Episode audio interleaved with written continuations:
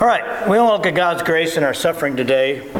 Um, and, and again, no rocket science, suffering is inevitable. Uh, it's not going to go away, it's going to continue to exist. But allow me to read a quote from David Powlison. Uh, he has uh, written several books on counseling that have been very, very helpful over the ministry, and he has struggled with some suffering himself. And he wrote these words How does God's grace engage your sufferings? We may know the right answer, and yet we do not know it. It is a hard answer, but we make it sound like a pat answer. God sets about a long, slow answering, but we try to make it a quick fix. His answer insists on being lived out over time and into the particulars.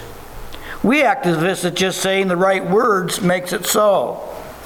God's answers insist on changing you into a different kind of a person but we activists, some truth, principle, strategy, or perspective might simply be incorporated into who we already are. God personalizes his answer on our hearts with an uncanny flexibility. We turn it into a formula. If you just believe, if you just do, if you just remember, no important truth ever contains the word just in the punchline. There's a man that's been through it knows.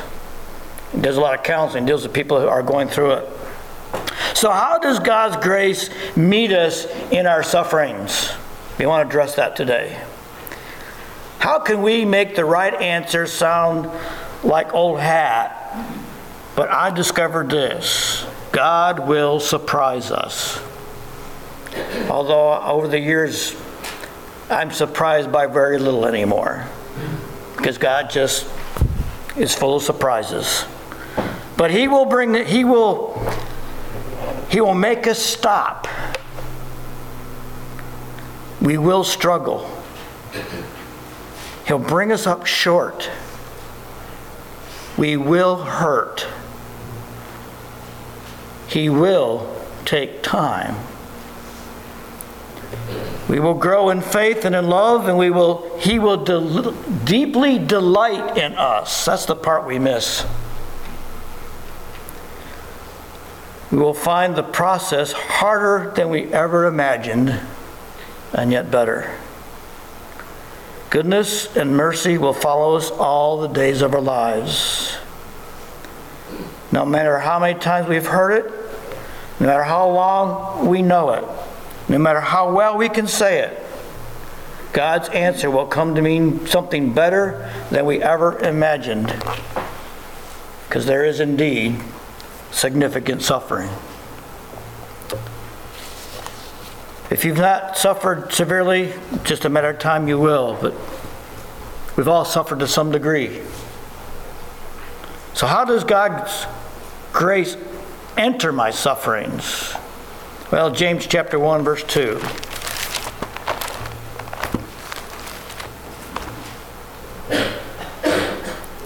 My brethren, count it all joy when you fall into various trials.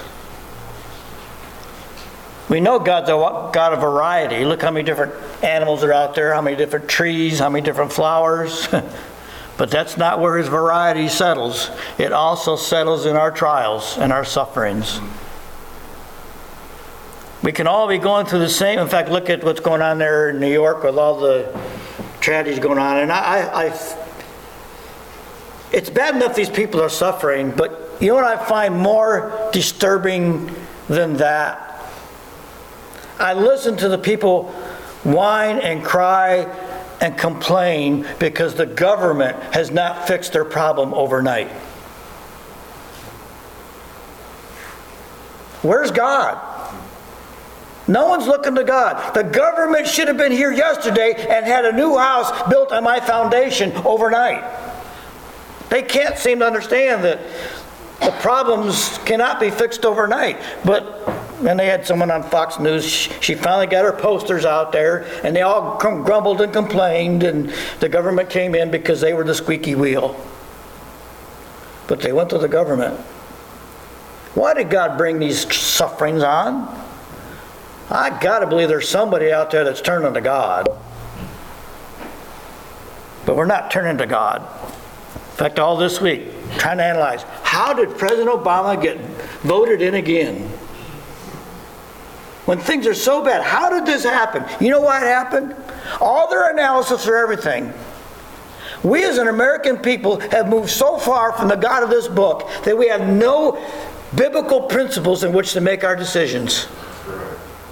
So, whatever feels good, whatever looks good, whatever the government can provide me, that's where I'm going to vote. That's sad, folks. That's scary. And guess what? It's going to bring on more suffering. Because the farther we get away from God, the more suffering we're going to get. Now, I'm no prophet, but I believe the next four years is going to be ugly for America. I really do. Because we're moving farther away from God, and there's proof of it right there by the president we have. There's going to be suffering. There's many kinds of significant suffering. The same trial can have different levels of significance depending on where we are in our relationship with Jesus Christ. Some afflictions are life altering, will never be the same because of it. Nobody suffers in general. We all suffer in our own particular way such as the folks in Staten Island and all that. They're all suffering the same general thing, but everybody else is handling it in a different manner.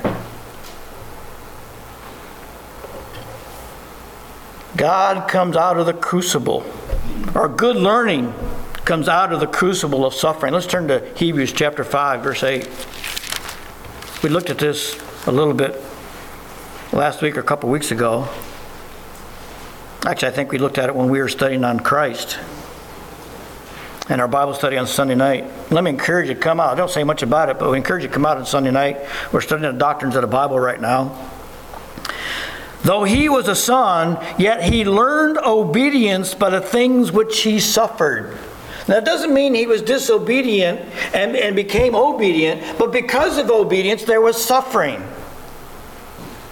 Sometimes our, obe- sometimes our suffering comes because we have to take a stand for Jesus Christ.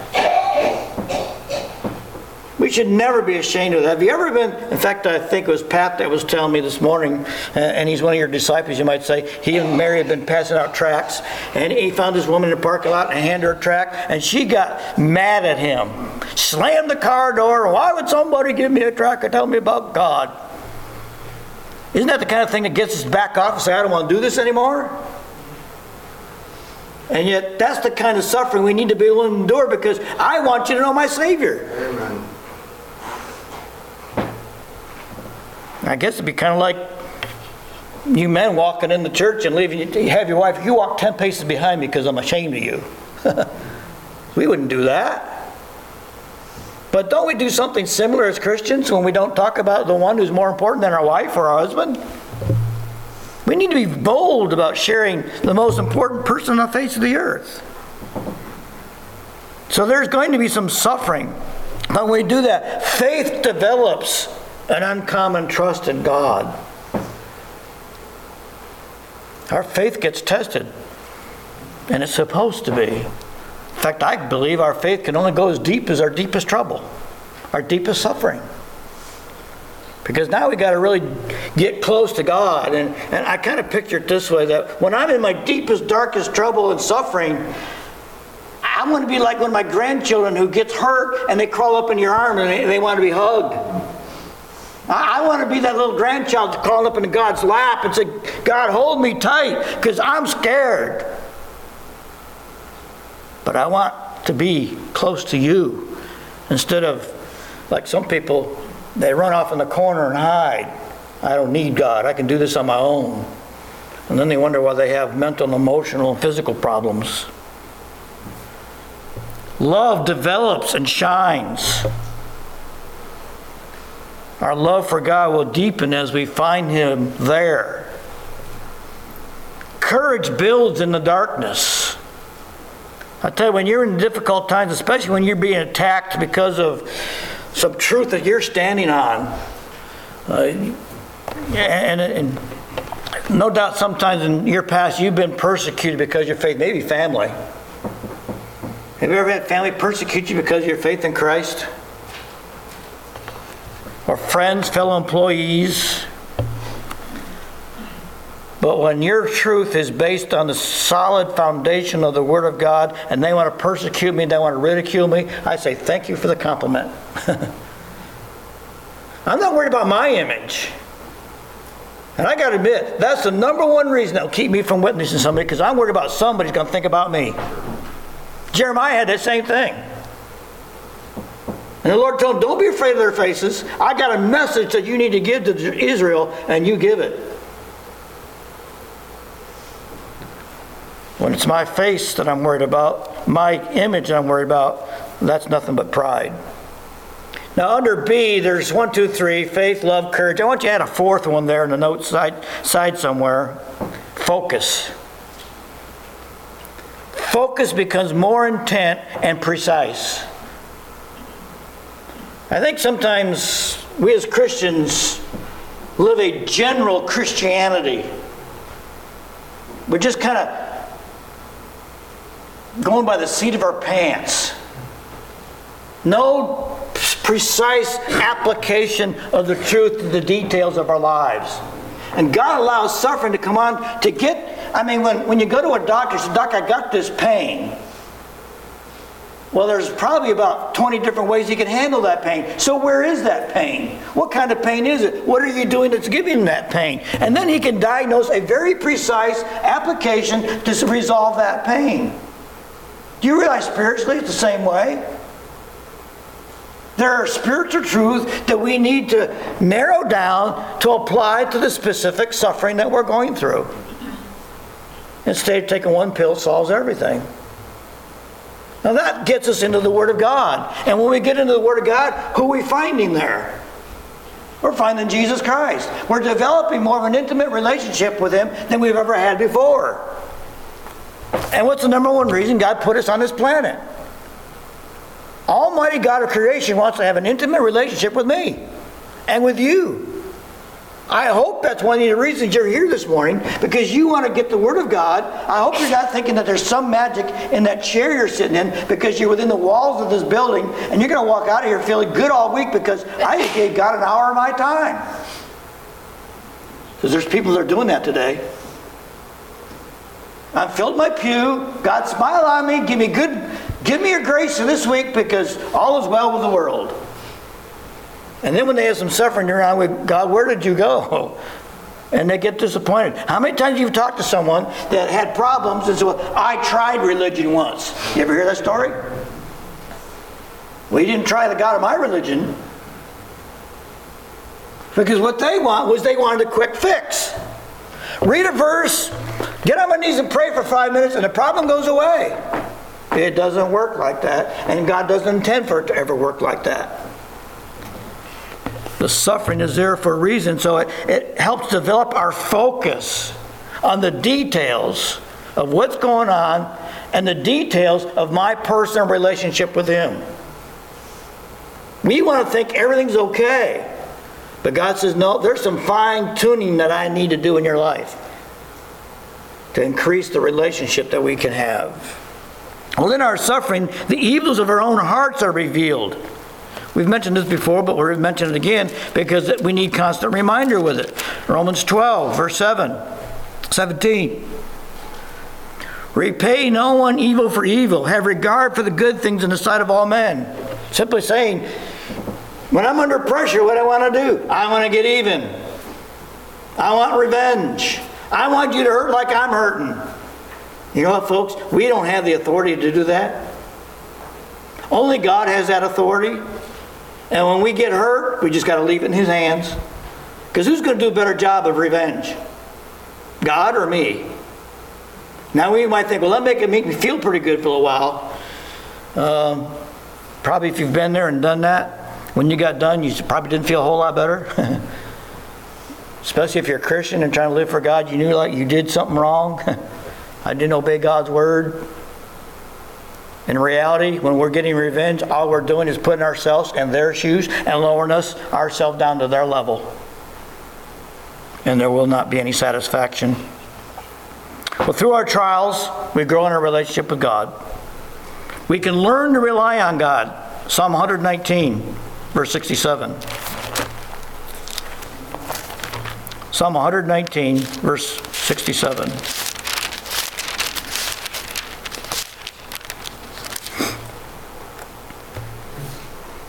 Before I was afflicted, I went astray, but now I keep your word. Before affliction, in fact, I believe that's one reason why America is drifting. We have had it so good. We have been spoiled rotten. We don't need God. And now God's going to take our toys away.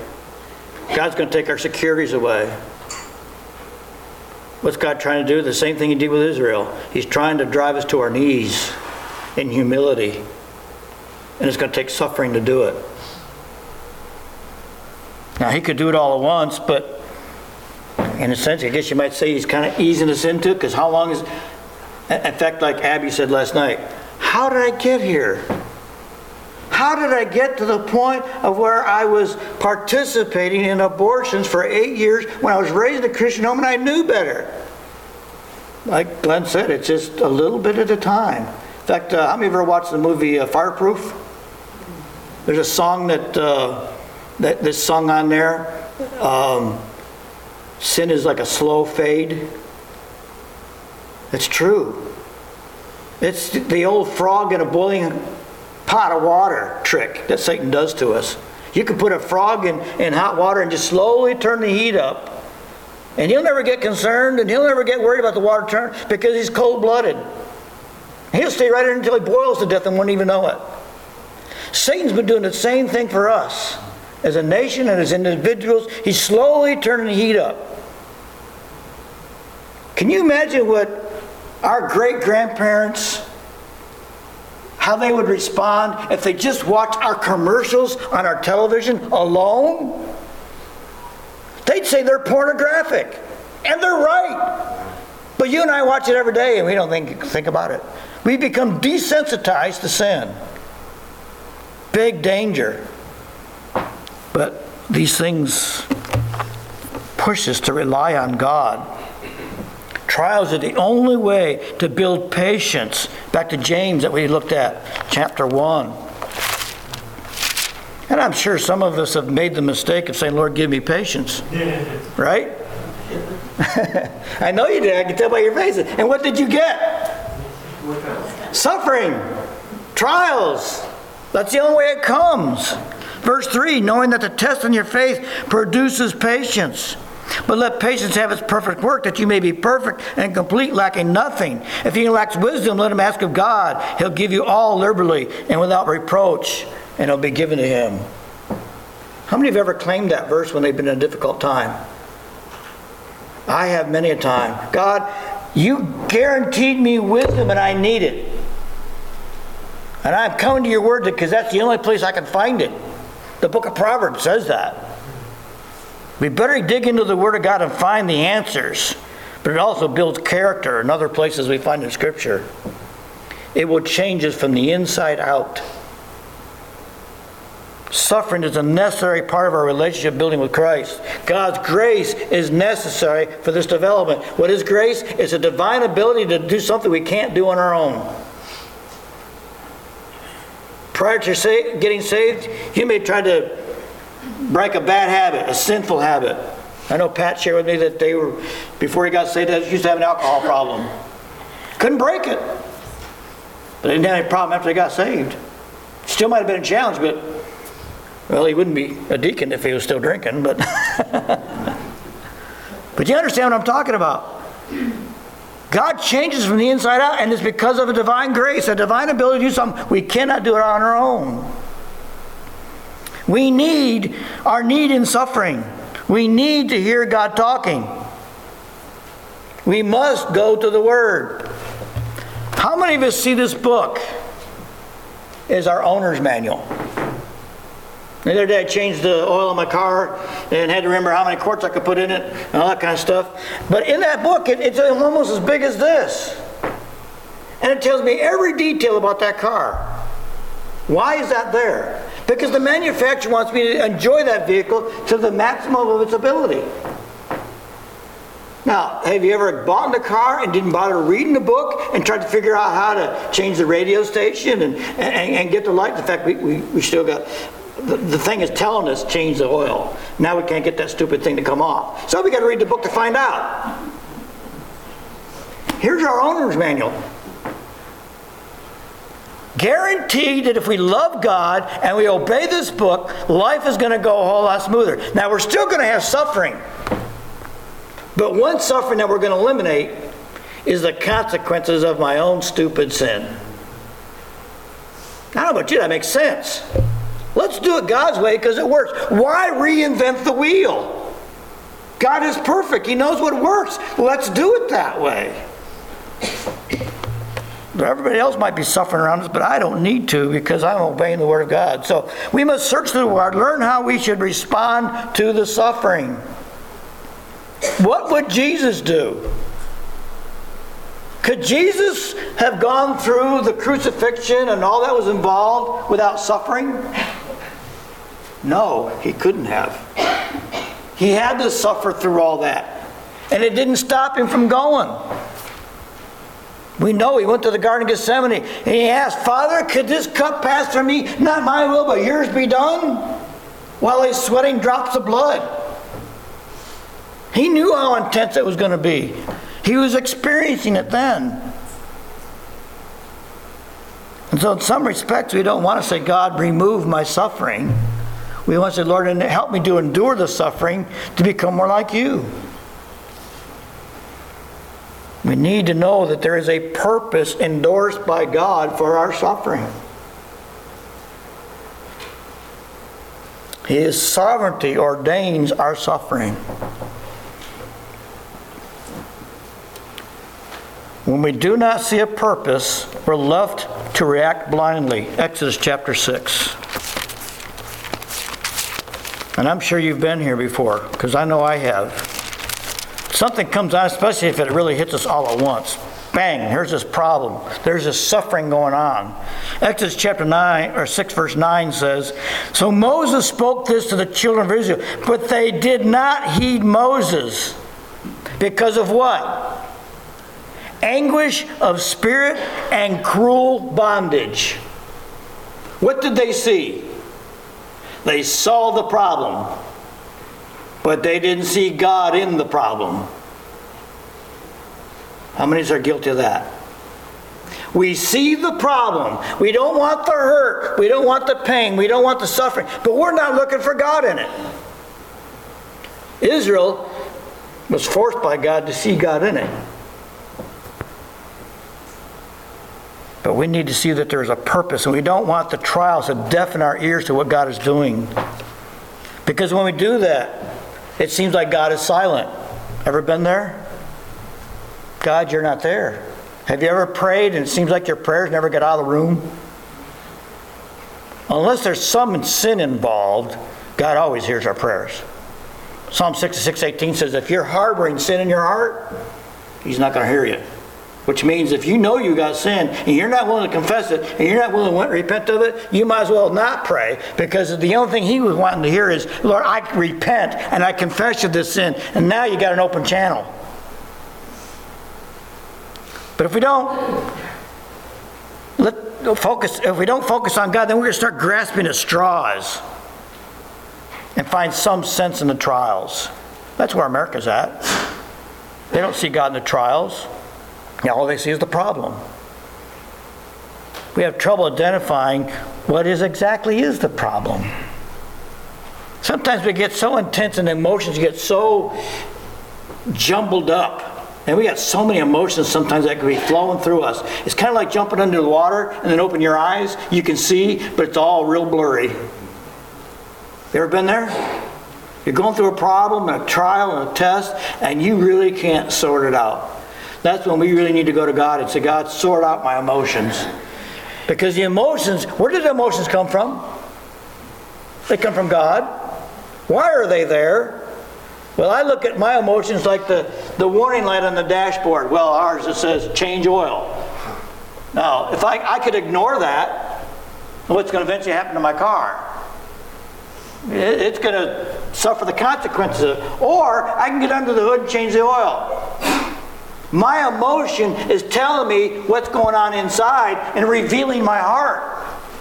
And God says, examine that. I'm giving you a way to examine your heart and see what's going on, and you need to come to me and let me change the heart. So there's negative emotions and there's positive emotions, but they reveal what's going on in here. And what's in here is the real me.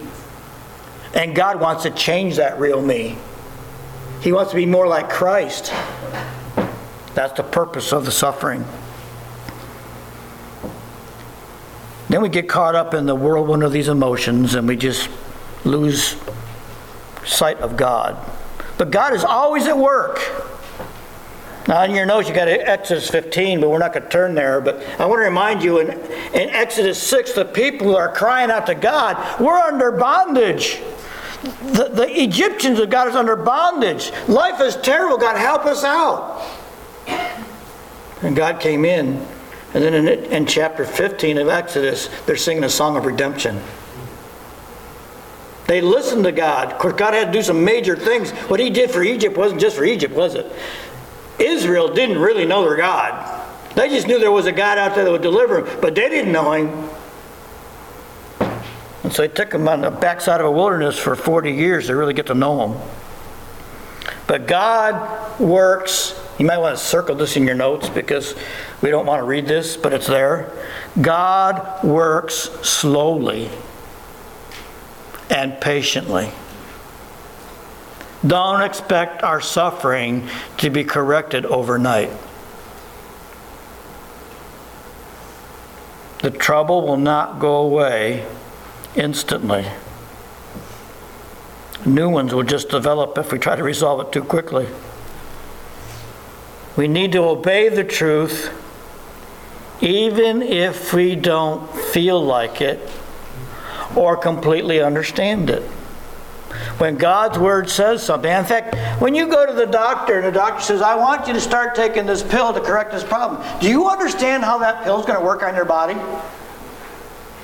Do you understand exactly what it's going to do in your system that's going to correct the problem? No. But you take it anyways, don't you? Why? Because you trust the doctor that he knows what he's doing. Why can't we do the same thing with God? It's very clear in the Word of God what to do. We don't have to understand. How many of you understand electricity? But you still use it, don't you? I don't have to understand how it works. All I know is don't get between the black and the white with your fingers and you'll be all right.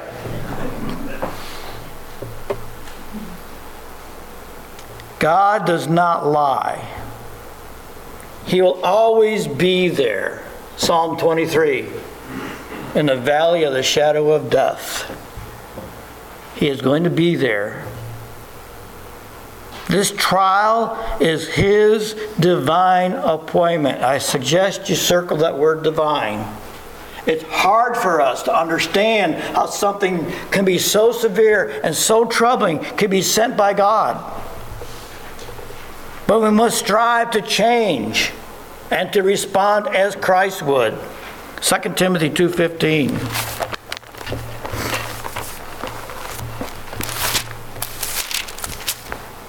Second Timothy 2:19. Nevertheless, the solid foundation of God stands, having this seal, Lord, the Lord knows those who are his, and let everyone who names the name of Christ depart from iniquity. We grow to see the suffering differently when we see it from God's perspective. We allow Him to change us to be more like Christ. And in a sense, we're sharing His suffering. And when we do, we're on solid ground. I hope that we're beginning to develop a new perspective on suffering. Again, we don't have to pray, God, give me suffering today. He's got it all planned out. But when it comes, Lord, help me not to panic. Help me not to lose sight of who you are. We need it. So, how will God help us? Well, He'll talk with us. Not literally, but we'll get a sense of what God wants us to do. And that sense comes because we need to be spending more time in the Word of God. In fact, when we do biblical counseling here, I don't hand somebody a book of, from Freud or some psychologist. We take them to the Word of God. Here's the truth, and here's how you apply it. And we give practical applications throughout the week to apply that truth because the Bible says we need to put off this sinful behavior and begin this new behavior. Put off, put on. Now that's where there's a sin issue. But as we go down through here, we'll see that some things can't be changed. God walks and talks with us if we will choose to walk with Him. And we have plenty of examples in the Bible, don't we? We're all familiar with Job. Did Job do anything to have Satan attack him the way he did? We know he didn't. Then Joseph. Boy, you talk about rejection. Eleven brothers sold him into slavery. Paul. We have a long list of the things that he endured and suffered. It was totally unfair for these three guys to go through what they did. And we saw last week that Paul even said he despaired of life. That means we're going to get, in fact, when we're down in those doldrums and we're suffering, heaven's going to look a whole lot better. And that's a hope for us. This isn't going to last forever. Isn't that great? This is going to come to an end. Can't come soon enough. But Lord, help me to be faithful. Then Peter and John. What about Christ Himself? He came to earth knowing He was going to suffer. And why did He suffer? It was not all about Him. Because why do we whine and com- why do I complain about my suffering? Because it's all about me. Christ suffered, but it wasn't about Him. His suffering was all about me. His suffering was all about you. And that's the way we need to see our suffering. Our suffering is here to help somebody else. Sufferings can do can double our pain. Wide variety of sufferings. The list goes on, but with sickness, poverty, betrayal, bereavement, divorce, a wayward child. How long can that list be? In this room, probably everybody's got their own particular suffering. But our friends mean well. But, back to Job. His friends, they were nice for a week, and then they cut out on him. Man, they just, and his wife even. Honey, curse God and die.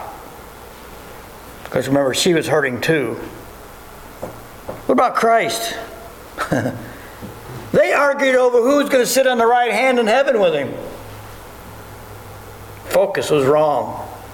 Then, in a most crucial hour, he says, I want you to come to the garden and pray with me. What did they do?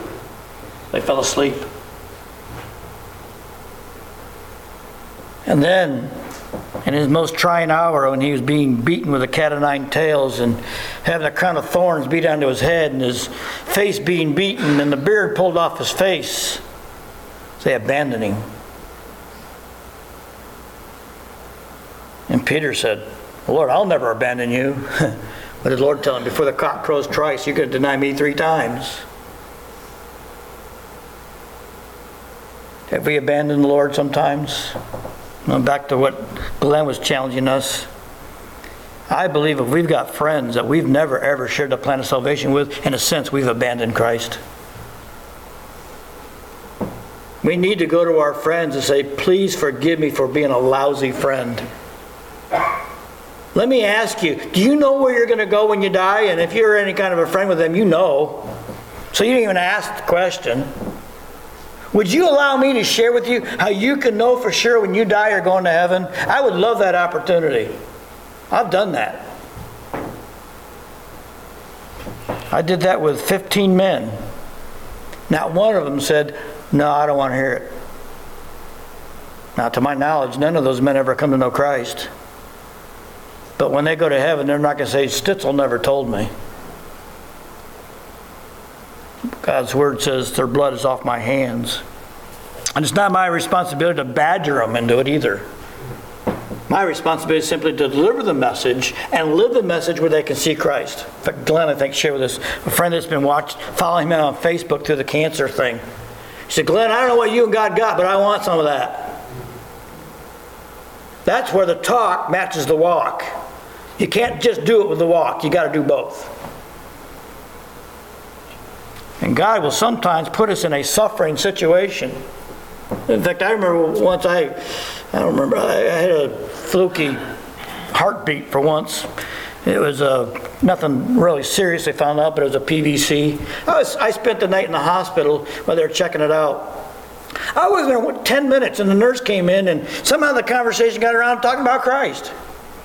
She said, I've been looking for a church, but I can't seem to find one. I said, Where are you from?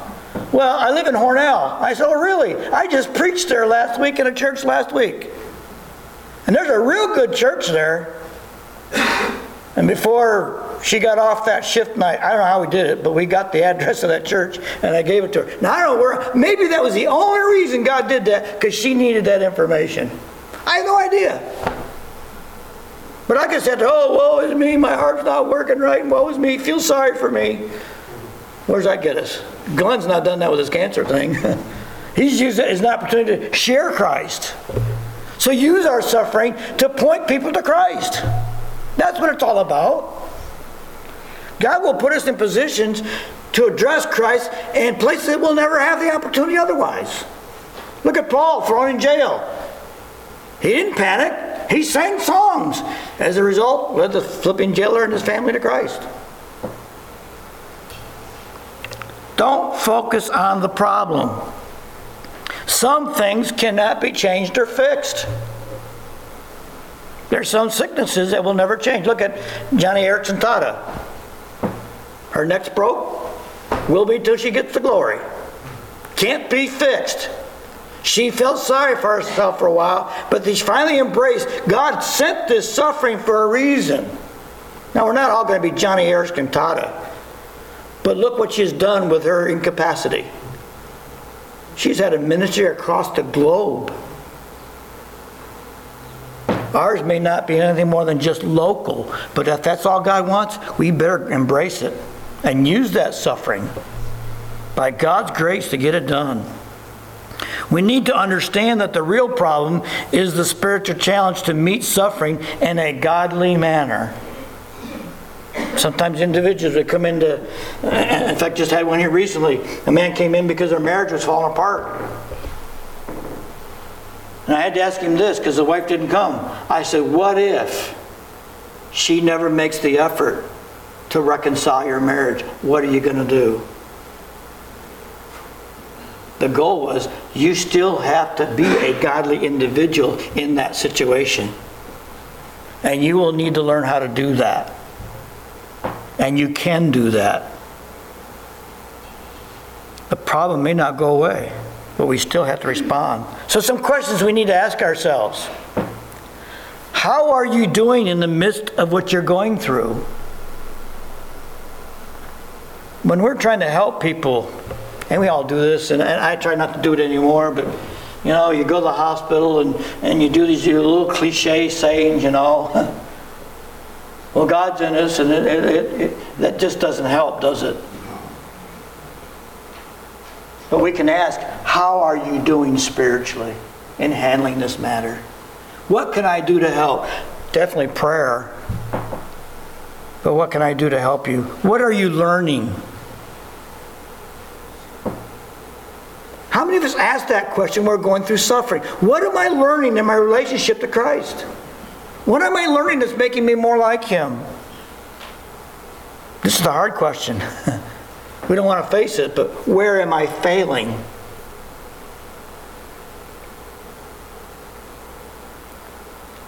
What do you need for encouragement? Are you willing to live well and wisely with your pain, with your suffering? with your limitations, with your weaknesses, with your loss. Will this suffering define you? And I bring Joni Eareckson Todd up again, and there's many other individuals that been the same way. Will faith and love for God grow, or will you shrivel up? Folks, the only way we can do this is to fall on our knees before God in humility. Because where does humility, what, what comes out of humility? Grace.